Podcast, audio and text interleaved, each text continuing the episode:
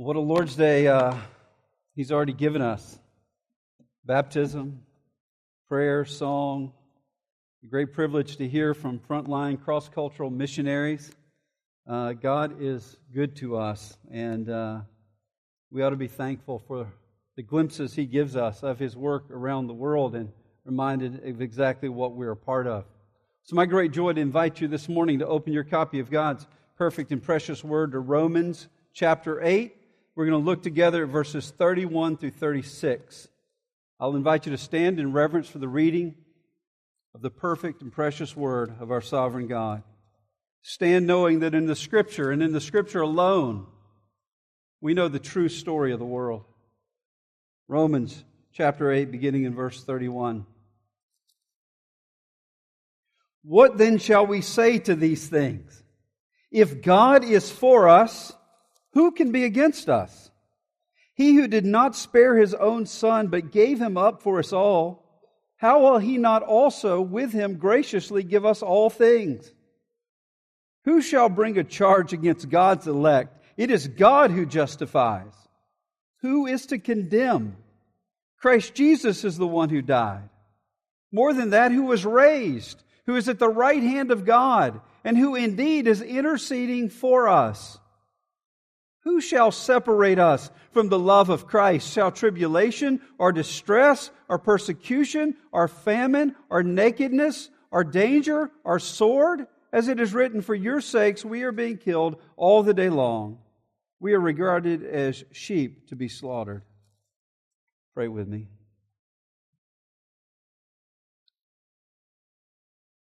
Lord God Almighty, Father, Son, and Holy Spirit, creator, sustainer, redeemer. O great King with a kingdom that knows no end, we come to you this morning and we pray, Lord, that you would transform us according to the truth of your perfect and precious word. We have sung today because you have revealed yourself. We have prayed today because you have revealed yourself to us. You bring us in by your grace into relationship with you. Lord, help us to see, hear, feel, think, and respond in ways that make much of you. Oh Lord, do what only you can do. May our lives never be the same because we have met you in your word this morning. Lord, we pray it in Christ's name and for his sake. Amen. You may be seated.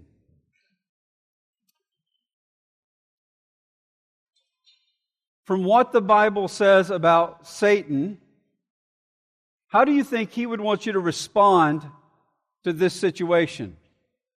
That is a question that I started using in counseling quite a few years ago that has been extremely helpful. Let's just stop and let's think about it. How would Satan want you to feel about this situation? How would Satan want you to think about this situation? How would Satan want you to respond to this situation? And then let's follow that up by a second question. From what the Bible tells us about the triune God and what He has done for us in Christ, how do you think the Holy Spirit wants you to respond to this situation? How does the Holy Spirit want you to think about this situation? How does He want you to feel about it? And what do you think the Holy Spirit wants you to do? You know, in most cases, the, the, the person who was who was making complicated something that really was pretty simple. We, we oftentimes, as a defense mechanism, like to complicate things. If we complicate things and, and we, we're not sure, we say we're not sure what to do, we can do nothing. But, but if we sort of boil it down and crystallize it, it's not as hard as you're making it. What is it that the evil one would want you to feel? Think, and do. in response to this? What, in your best understanding, do you think the Spirit of God would have you to feel, think, and do in response to that, this? It's almost always less a matter of understanding and more a matter of responding in the way we know we should.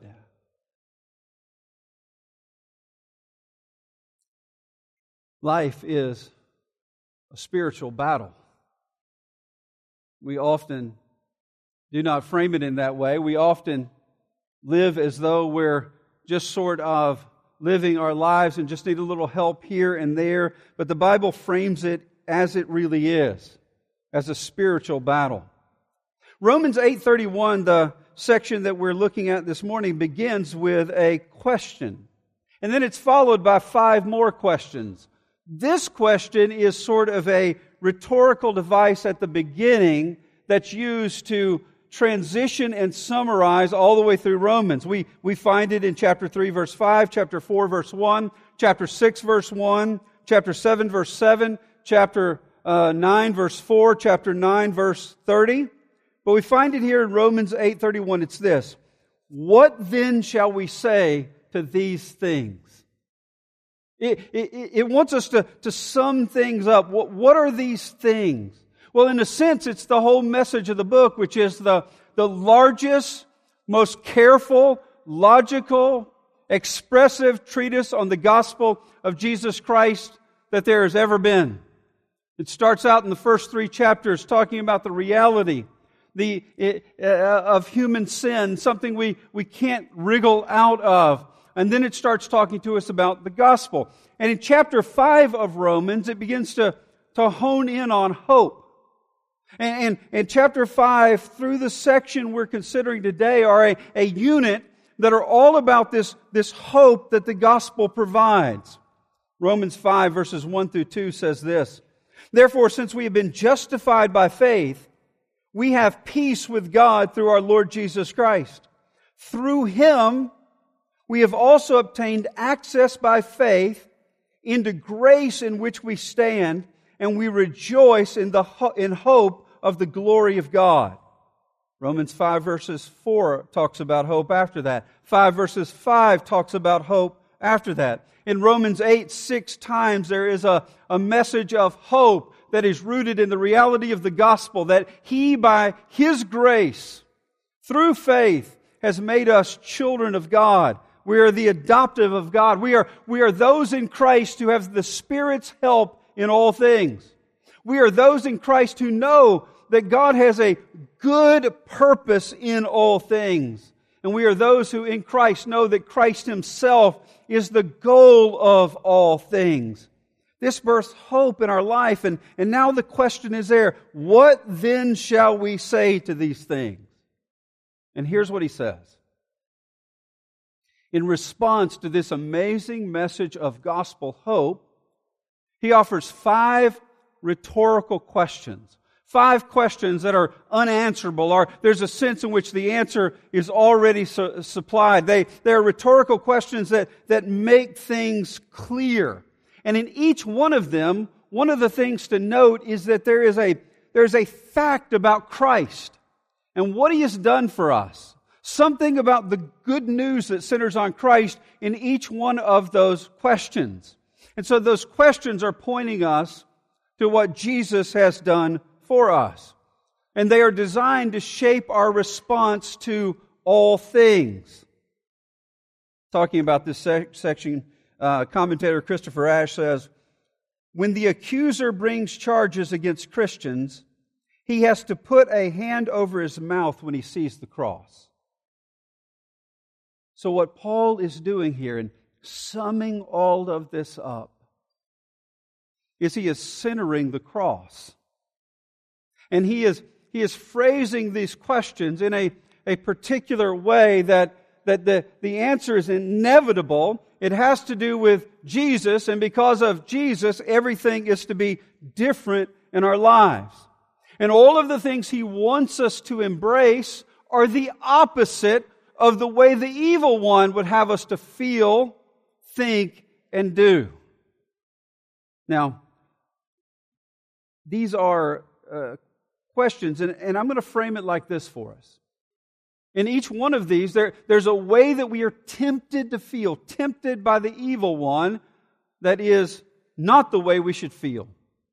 And the evil, Satan, is the accuser, the accuser of the brothers. And, and there is a way that he sort of frames an accusation against us that reinforces how he wants us to feel. But in these questions, there is a gospel fact that changes the direction of our lives, changes the directions of our feeling and our thinking. It's not that God doesn't want us to feel, but we are to feel based on fact. What the enemy, what the evil one, what Satan wants you to do is to just simply react. To go with what's in your gut in every moment. Not to think, not to ponder, not to meditate, not to put something in a larger context. He just wants you to respond to it in the immediate. And when you respond to it in the immediate, the way you sort of immediately feel without thinking about anything bigger than you, then what he wants you to do is to put a story around it. And so you have this reflexive response that is centered on you, and now you start to build a story around it, and he says, Yeah, live based on that. And it doesn't matter whether your desire is to, to do what we would see as good in that or bad in that. It's that that doesn't include what's most important, the most important fact of your lives Christ. Now, I'm going to try to avoid a temptation. I'm going to try to avoid the temptation to over explain these questions. And the reason I want to do that is because the reason he phrases it in questions and not assertions is because he wants us to think about it. He wants us to meditate on it. Not just somebody to tell you what it means, but for you to think about it, for you to embrace it, for you to think about your life in relation to these questions. These questions and what he's saying here is not hard to understand. In fact, there is a, a duh quality to them, right? It's like obvious, but think about it. Well, oftentimes what is obvious, we don't act as like it's obvious. We need to pause and we need to think about it. You know, uh, I think about our kids, and one time one of our kids was, uh, was asking Judy to do something, and the answer was no. And, you know, they were acting as though they're being deprived of everything, and everybody else gets to do uh, this, and why couldn't they get to do this? And she just simply asked a question. She said, uh, I want you to stop right here. Those kids whose parents let them do whatever they want to do, would you describe them as happy and successful?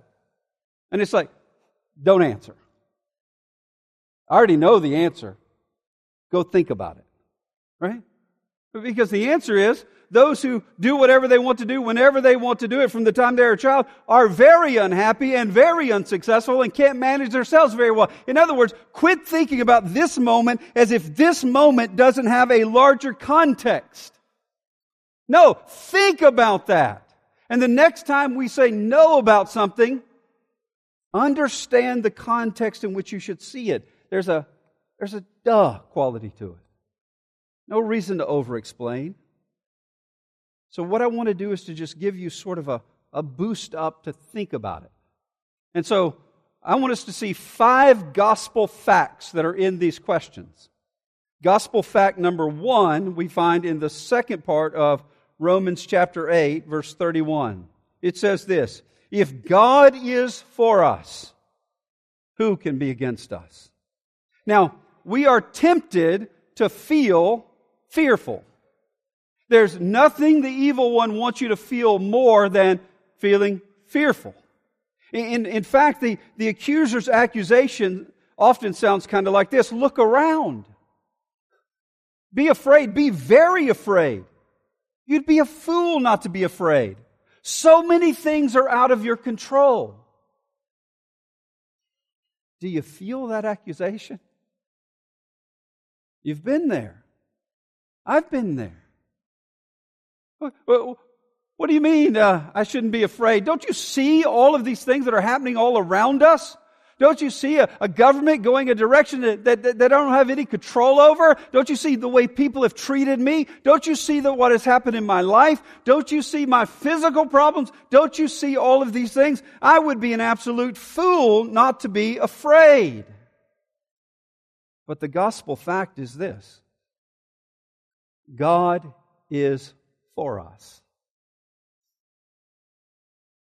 God is for us.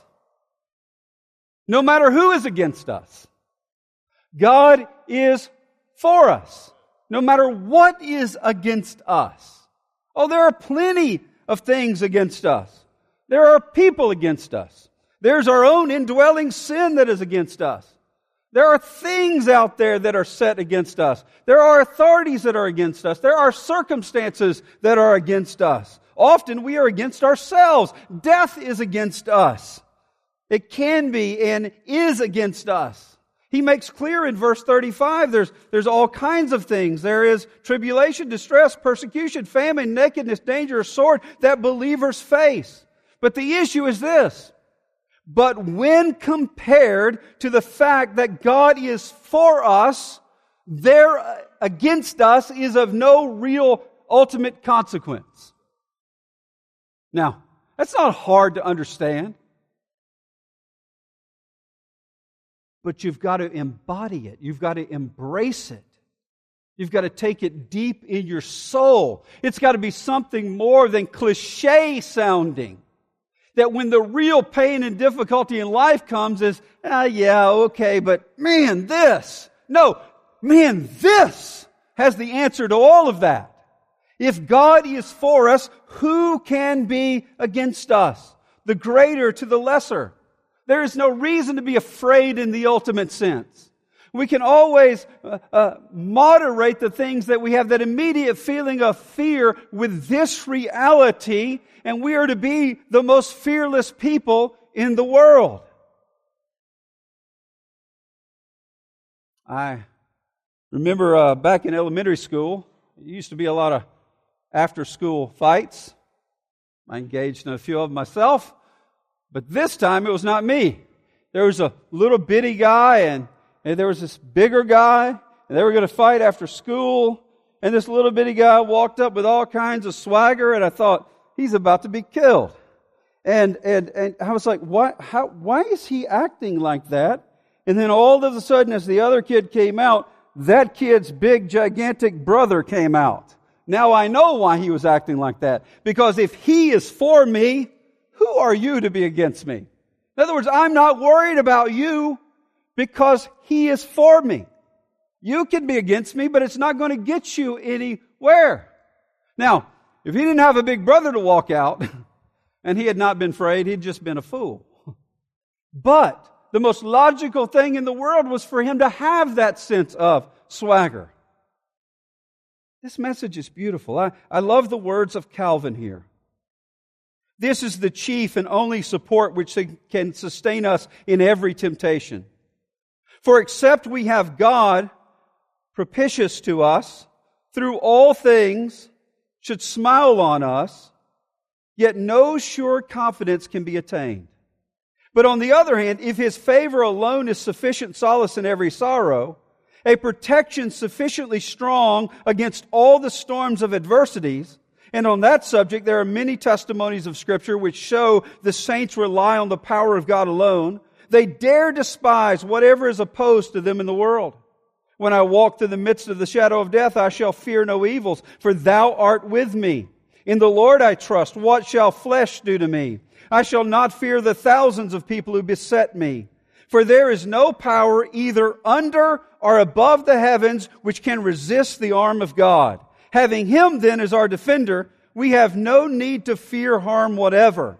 Hence he alone shows real confidence in God, who being content with his protection, dreads nothing in such a way as to despond. The faithful are doubtless often shaken, but are never utterly cast down. In short, the apostle's object was to show that the godly soul ought to rely on the inward testimony of the Holy Spirit and not depend on outward things. It's beautiful. Here's the gospel fact. What should we say to these things? We should say, I am sovereignly safe because of Christ. Second gospel fact.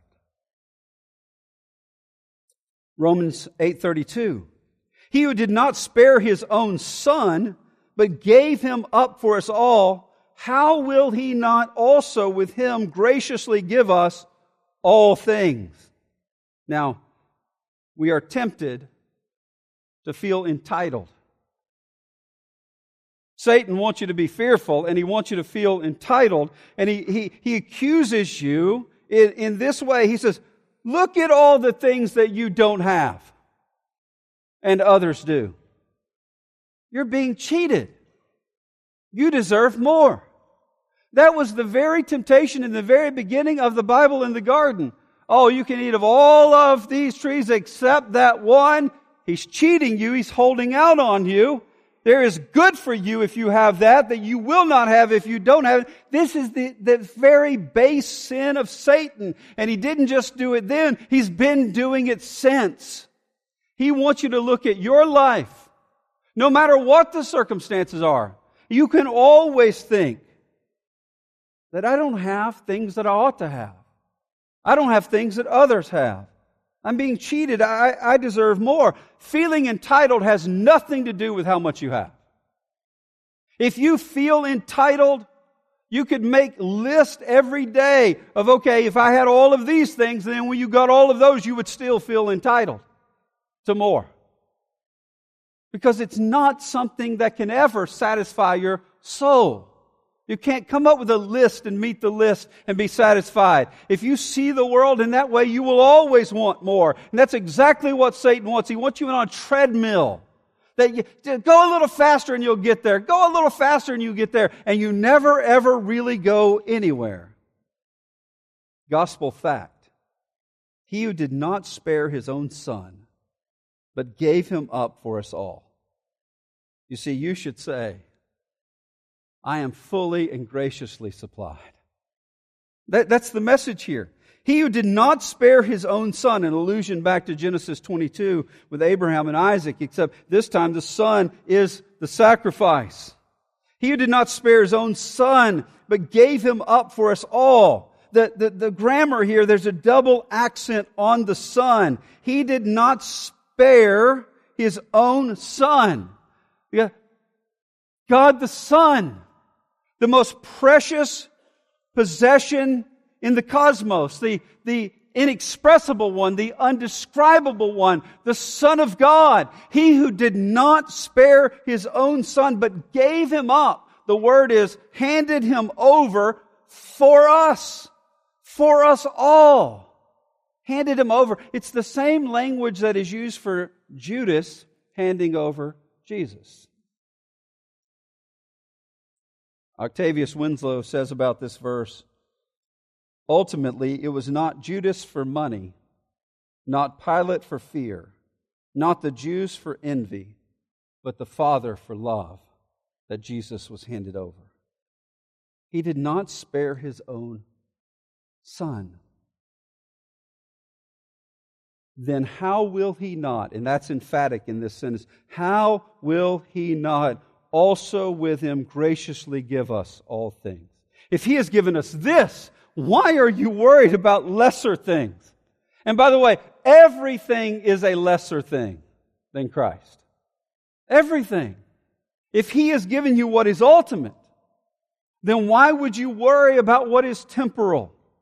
He has already committed himself to you. Now, notice that it does not say all things we want. Oh no, it's, it's so much better than that. You, you sit there and, and sort of say to yourself, well, all things I want, I wish it said that. No, you don't. No, you don't. It is so much better than all things you want. Our wanters are so weak. Our wanters are so small and misguided.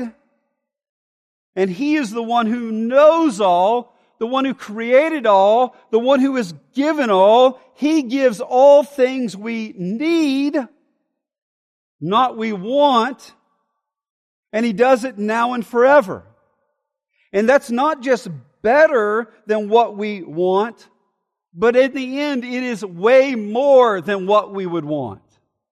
You see, the message here is not only that our wanters are defective, but that they are small and shallow.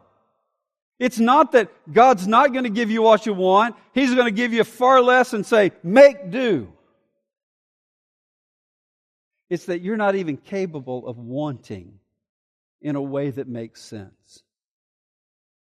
And that what God ultimately gives, though He says no to many things, what He gives is a yes that we would have wanted if we were as wise and knew all things like He does. You see, it's a, it's a leaning into that. It's, it's a trust in that. I am fully graciously supplied. He is committed to me. He did not spare his own son. I can trust him in all things. He is the God of all things who will give me all things I need now and forever in a way that I could never have given myself. C.S. Lewis says we must always remember that we are half hearted creatures who are so easily pleased. Sovereignly safe, fully and graciously supplied. Gospel fact number three. Look with me at verse 33. Who shall bring any charge against God's elect? It is God who justifies. Now, the temptation, uh, one of the other temptations of Satan in our lives is not only that we would be fearful and entitled, these are, these are foundational temptations, but thirdly, that we would be guilt ridden. The, the accuser sounds like this Look at your sin. How could somebody like you even think about being forgiven? Go out and do more. Then maybe we can talk about it. You see, Satan always wants to turn Jesus in to someone who is demanding our works and then pointing out that we never quite do enough. That you don't deserve to be forgiven unless you're this kind of person. And guess what? According to Satan, you are never that kind of person.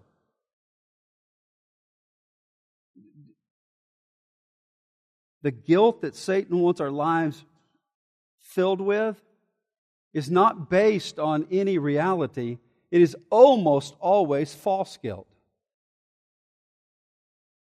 What we ought to be doing, what, what, what, what uh, we have not done, what we should have done. I always like to give the example of you decide, you know, somebody's got a need, they need a meal, and you go over delivering the meal, and, and, and Satan's going to say, Why did you really do that? You just want people to think you're a a really good person. And by the way, you didn't deliver a meal to another person that you know is in need. Why did you deliver it to them? You delivered it to them just because you think you might be able to get something out of them. It's no win. Okay, you don't deliver the meal. Why didn't you deliver a meal to that person? That's the whole point. No win. Only guilt ridden which in your worst moments is total despair, and in your even worse than that moment as you start thinking, I don't deserve to be ridden with this guilt. I deserve, I'm entitled to this. And then you're filled with a sense of fear knowing that you don't have the answer to any of this. It's always do more and do it in a better way. But here's the gospel fact. It is God who justifies you should say, I am justified by the sovereign judge. If the ultimate judge has declared you righteous, what does it matter what all the other judges in the world have to say, including Satan, who has determined that he is to be an accuser, who has appointed himself a judge, and all of those other voices that echo Satan in the world? What does it matter? I am justified by the sovereign judge. That is not to say I am not guilty. If I wasn't guilty, I wouldn't need to be justified. I was declared righteous by the righteousness of Christ. It is God who justifies. So who can bring any charge against God's elect? The word here, charge, is a word that's only used in legal context. Who is to, uh, if you have been in the courtroom of God and God has justified you, declared you righteous on account of Christ, what does any other charge matter? It's ruled out of order in the beginning because this case is closed.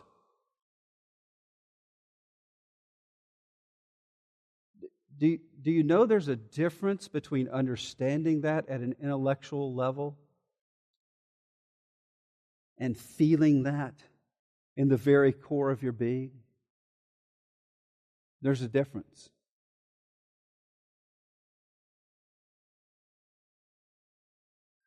Remember, the section above this talks about how the Spirit brings us into family relationship with God. And so the judge who declares us righteous in Christ, who is now our elder brother we're united with, is the one whom now we cry out to Father. Feel it. Experience it. Lean into it. Believe it. Think about it. A lot of times people say, you know, I feel really guilty because I didn't do this. And I'm like, well, who said you had to? Well, I just feel like I, I should do things like this. Who cares what you feel like, what you should do? And stop it.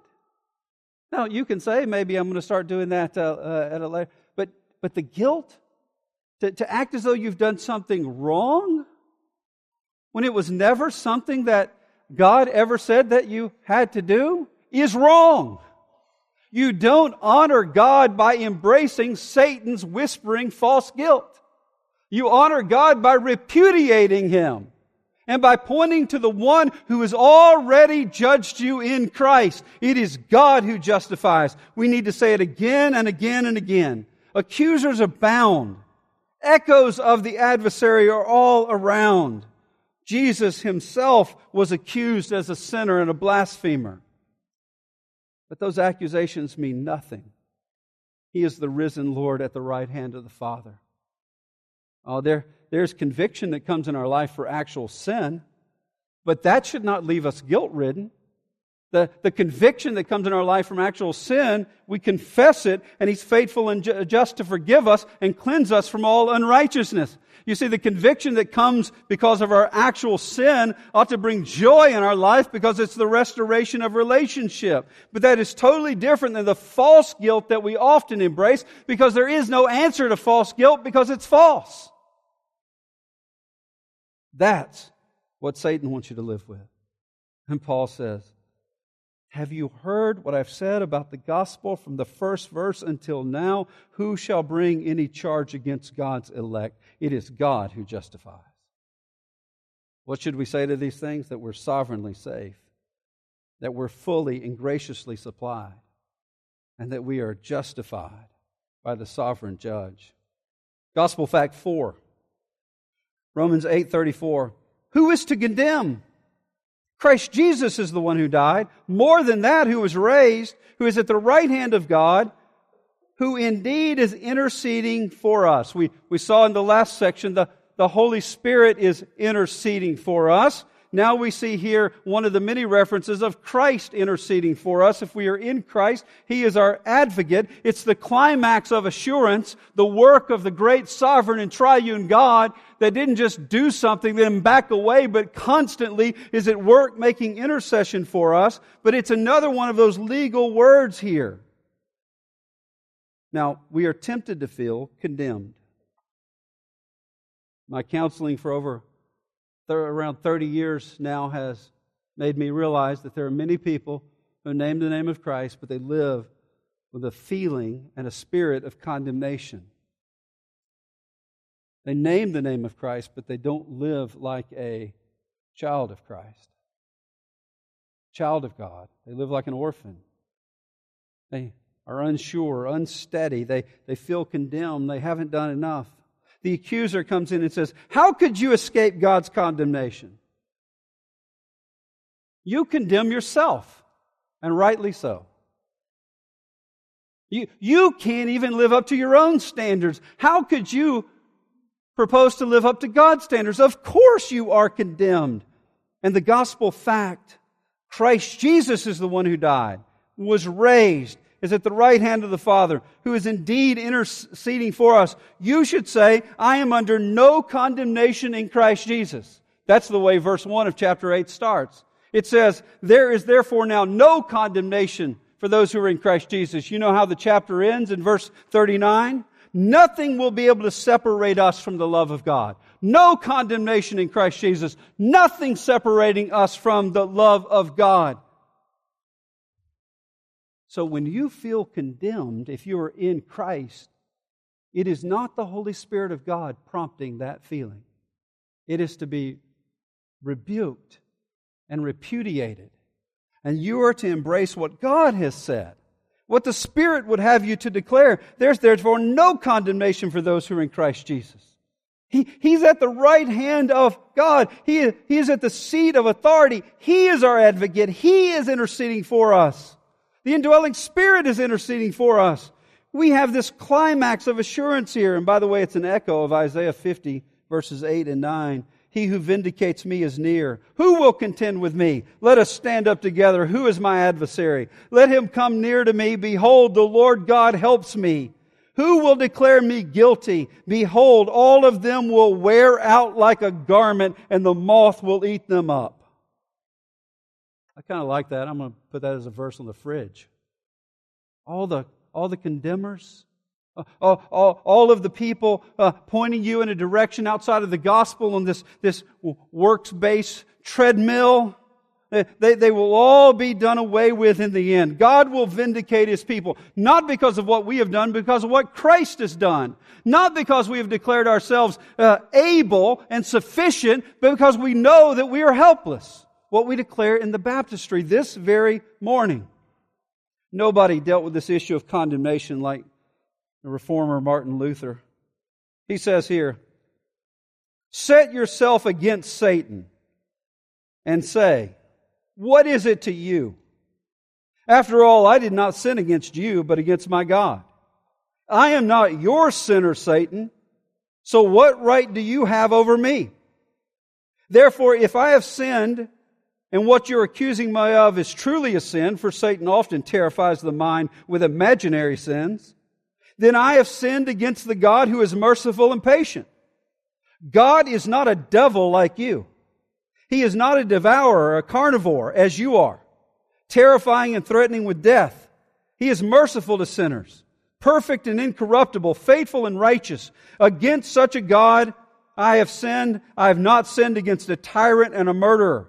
Therefore, as a tyrant and a murderer, you have no right over me. God has the right who is kind and merciful, and who therefore forgives the sin of those who confess. That's it. Repudiate the evil one. But, but do you see how this takes meditation, thinking about it, reframing how you see the world? See, Satan has a, he has a great, a great asset, and that is that that so often we are so superficial. And so often we, we so go with what we immediately feel. And we don't tend to spend a lot of time thinking, okay, the gospel, yeah, I get the facts of that. Uh, maybe I've got a track over there, refresh myself. Like, like it's something over there. Paul says it's not over there, it is everything. You have to see everything in light of the gospel of Jesus Christ. That's the point of these, these, these questions. Duh. Who is to condemn? Christ Jesus is the one who died. More than that, it was raised who's at the right hand of God, who is interceding for us. If Christ is at the right hand of God interceding for you, how can you be condemned? You could only be condemned if Christ is condemned. And Christ will never be condemned. Think it out. Embrace it. Pound it in your head. Sink it in your heart. Remind yourselves of these gospel facts that come to us in these duh questions. Gospel fact number five, verse 35 and 36. Who shall separate us from the love of Christ? He gives seven possibilities here. Shall tribulation or distress or persecution or famine or nakedness or danger or sword? This is a comprehensive explanation of all of the sorts of and kinds of difficulties they face. These are the things Satan likes to come in and use as, as, as tools to have leverage to say, how could you be loved? Look at what you're going through. But it is all rooted here in this phrase, the love of Christ. See, we're tempted to feel unloved. The accuser's accusation is look at the pain, the suffering, the heartache. How could you be loved when you have to go through all of this? After all, isn't he supposed to be sovereign? Does he really love you if he allows you to go through all of this? What's the gospel fact? The love of Christ. I am united with Christ in love. Now, you got to think about it a little bit. The love of Christ. What does that mean? For God so loved the world that he gave his only begotten Son. What? Uh, oh, the love of Christ means that the one who loves us suffered for us in a way that none of us could ever know the horrors of that suffering. Whatever he accomplished on the cross, he paid a debt that we couldn't pay with a billion years in hell itself. The one who has suffered more than any could imagine. He was on the cross not for his sin, for he had none, but for the sins who would believe in him. Oh, when you think about your suffering, it's transformed by the reality of the cross. The one who says there's meaning and purpose in your suffering and you can know love in the midst of it is the one who has expressed that love by the suffering itself. That's why he can say, take up your cross and follow me. You gotta think that out. The gospel fact, the love of Christ teaches us that good, eternal good can come from suffering, difficulty, and heartbreak. And I, no matter what I go through, I am someone who is united with Christ in love, and none of those things will separate me from his love. Verse 36, as it is written, For your sake we are being killed all the day long. We are regarded as sheep to be slaughtered. By the way, that's from Isaiah 44 22, and Isaiah 44 26 ends like this Redeem us for the sake of your steadfast love. No matter what we go through you will redeem us for the sake of your steadfast love. The love of Christ, that is a gospel fact now and forever. Every day, every moment, with every thought, every feeling, every action, we are making a choice. The accuser or the advocate. That's the choice. What shall we say to these things?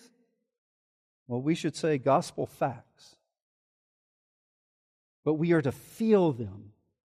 We are to think on them. And we are to respond based on them. You should say this I am sovereignly safe. I am fully and graciously loved. I am justified by the sovereign judge. I am under no condemnation in Christ Jesus, and I am united to Christ in love and you should say it again and again and again for all eternity. Let us pray. Lord, thank you so much for your perfect and precious word. Lord, it is so glorious. It is so filling.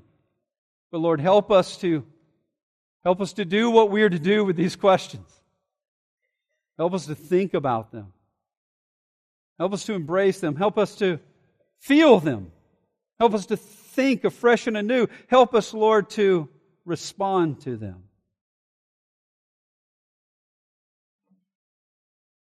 Oh, Lord, we're all here today. May we walk a different path because we have met Jesus in His Word and we have heard His gospel. Whether that be to put faith in Christ for the first time or whether that be to walk differently because Christ never stops loving us by changing us. Oh Lord, May we respond to what shall I say to these things in the way the Spirit has taught us. And may we keep learning until the end of the age and beyond. In Christ's name we pray. Amen.